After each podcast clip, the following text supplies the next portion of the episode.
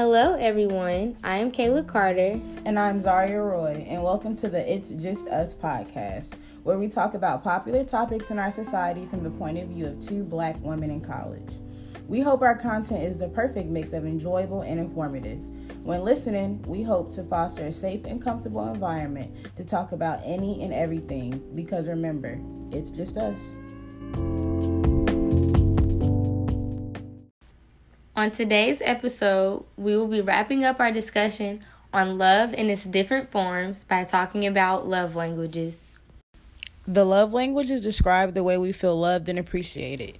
Depending on our individual personality types, we may identify love differently than others. Understanding the love languages helps take the guesswork out of the person's expectations and needs. In 1995, Dr. Gary Chapman split the best ways we as people receive love into five categories known as love languages. The first category is words of affirmation, using words to build up the other person and tell them that they are special and valued. So, for example, saying, I love and appreciate the things you do for me will mean more to them than perhaps giving them a gift. Which brings me to the second category receiving gifts. To a person with this love language, a gift can make them say, Wow, look at what this person got for me. They were really thinking about me. Category three being acts of service, which is doing something for someone that you know they would like. So that could be cooking a meal, washing dishes, or any other acts of service. Category four is quality time, which is giving the other person your undivided attention. So that's like talking with each other, um, sitting in the living room, even with the TV off, listening, no phones, no other devices, just giving them your undivided attention. And our fifth and final category is physical touch. So, some examples of physical touch are holding hands, hugging, kissing, and even sexual intercourse. Love languages and self journey are very closely related. It's important to know your love languages while you're on your self love journey because it's taking that self inventory. You're thinking about the things that you do like and the things that you don't like, the things that make you very irritable, the things that just make you sparkle. So I'm a student educator at my university and the, I teach an array of things, but one thing I preach to my students is knowing yourself. And this comes about when we're speaking about intimacy. So when we speak about intimacy, we talk about how the definition of intimacy is more than just sex and anything sexual, but it's about really knowing yourself. And we explain it in our five senses, which is our sight, our taste, our feeling, our hearing, and our smell. So we explain like it's important to know what you like to listen to or like to hear, or the things you like to eat, or things in that matter. Because when it comes to combining your time and your space with other people, it just makes it that much more easier for you guys to grow and communicate because you already know yourself. So how hard would it be trying to combine and learn yourself and learn somebody and then learn each other together? So you we want to think of our love languages like our five love senses. We want to know what we're ranked as, what's our top and what's our bottom so we know how we receive or how we best identify love. Zaria just brought up some excellent points, and another big important thing to remember too is that love languages not only show you the best way that you receive love in your romantic relationships, but in platonic and familial relationships as well. So, before we decided to record this episode, me and Zaria both took the five love languages assessment online. And if you're curious to know what your love language is, we'll, we will be posting the um, link to the assessment in the description of this podcast. So, Zaria, what were your results? My top action through my results were acts of service. Mm, that makes actually a lot of sense. I can think of a few times where I think that something was minuscule to me and you just like really appreciated it.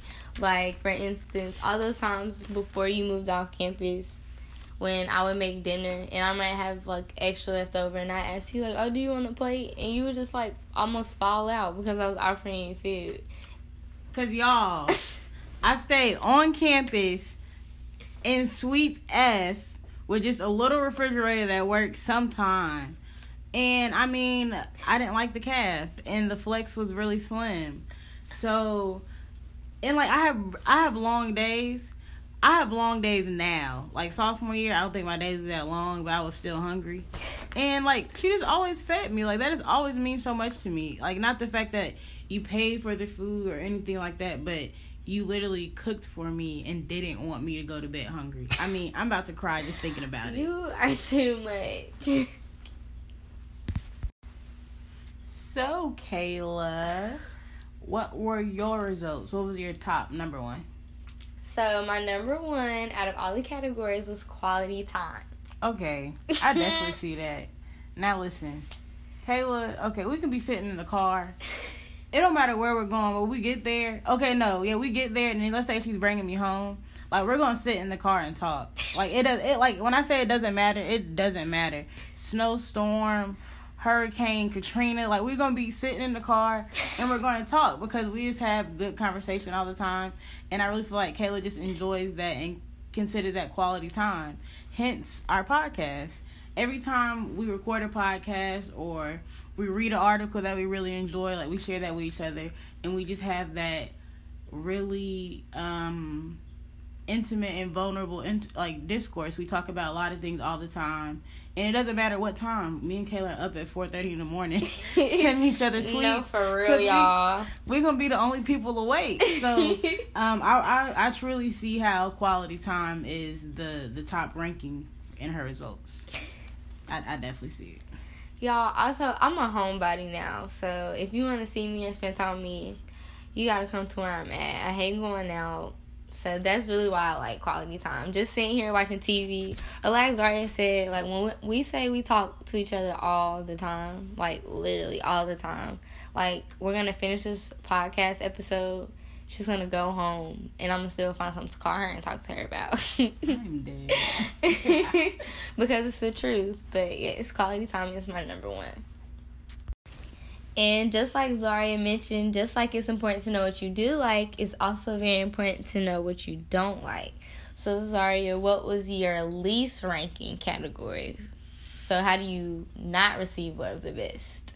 All right, let's get it. so my very last one is receiving gifts. Okay, I know that sounds a little what like you don't like people giving you stuff. now I'm I'm gonna share some things with you guys. I'm gonna be vulnerable. All right, I'm gonna be a risk taker and share some things. But um, I noticed while I was doing my self inventory, and I was doing self inventory on my emotions and how um I reacted to certain things and to certain people in certain situations, and I noticed that I feel such discomfort receiving gifts from other people, be it um, a platonic friendship, sometimes family. And I've noticed it especially with males because I feel like when people give me things or like they may give me a gift, that is going to be conditional or they can use that against me in some kind of way. And like even with me saying this out loud right now, it sounds really crazy, but like now that I'm aware of that, um I try to navigate my thinking to be a little bit more positive and open my mind up to receiving things from people and help myself understand that you do deserve things and you deserve good things and people can give you gifts and there be no limit and there be no condition to it like there are people who really want to unconditionally give to me because I know for a fact that I have a heart that will unconditionally give to any and everybody. So I feel like I will receive that back in tenfold. I just have to retrain my mind to think a little bit more positive. All right, Kayla. So, what was your very last um section or category? Okay, so um physical touch hmm. was dead last for me.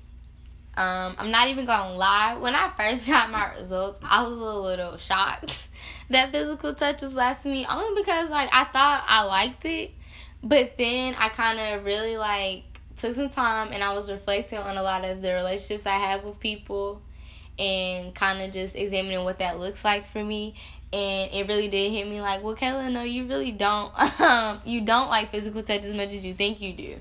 And it's just I'm not gonna say it, it's not something I hate like I'm not gonna say I don't like to be touched at all. But what I will say is I think that ties into um what you say about knowing self inventory and so doing my self inventory I do realize um physical touch for me is that's a very intimate thing. And so for me there's not a lot of people that I think I trust enough or care about enough that um, for me, I want touching me or I feel comfortable, you know, touching them or expressing my love in that way.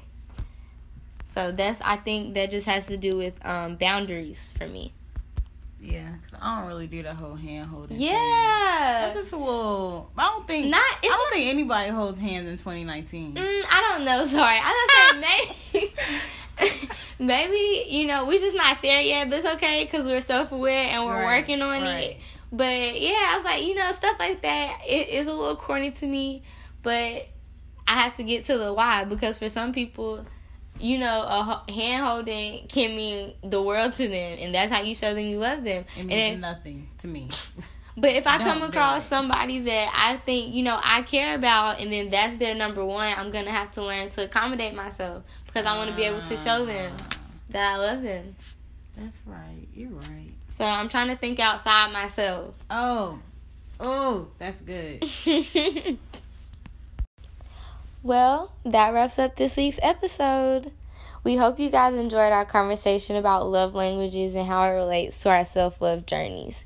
If you did enjoy our content, please make sure to subscribe to our podcast and be sure to follow us on Instagram at It's Just Us 247. We hope that you will tune in in the future because we have a lot more in store. In the meantime, remember, it's just us.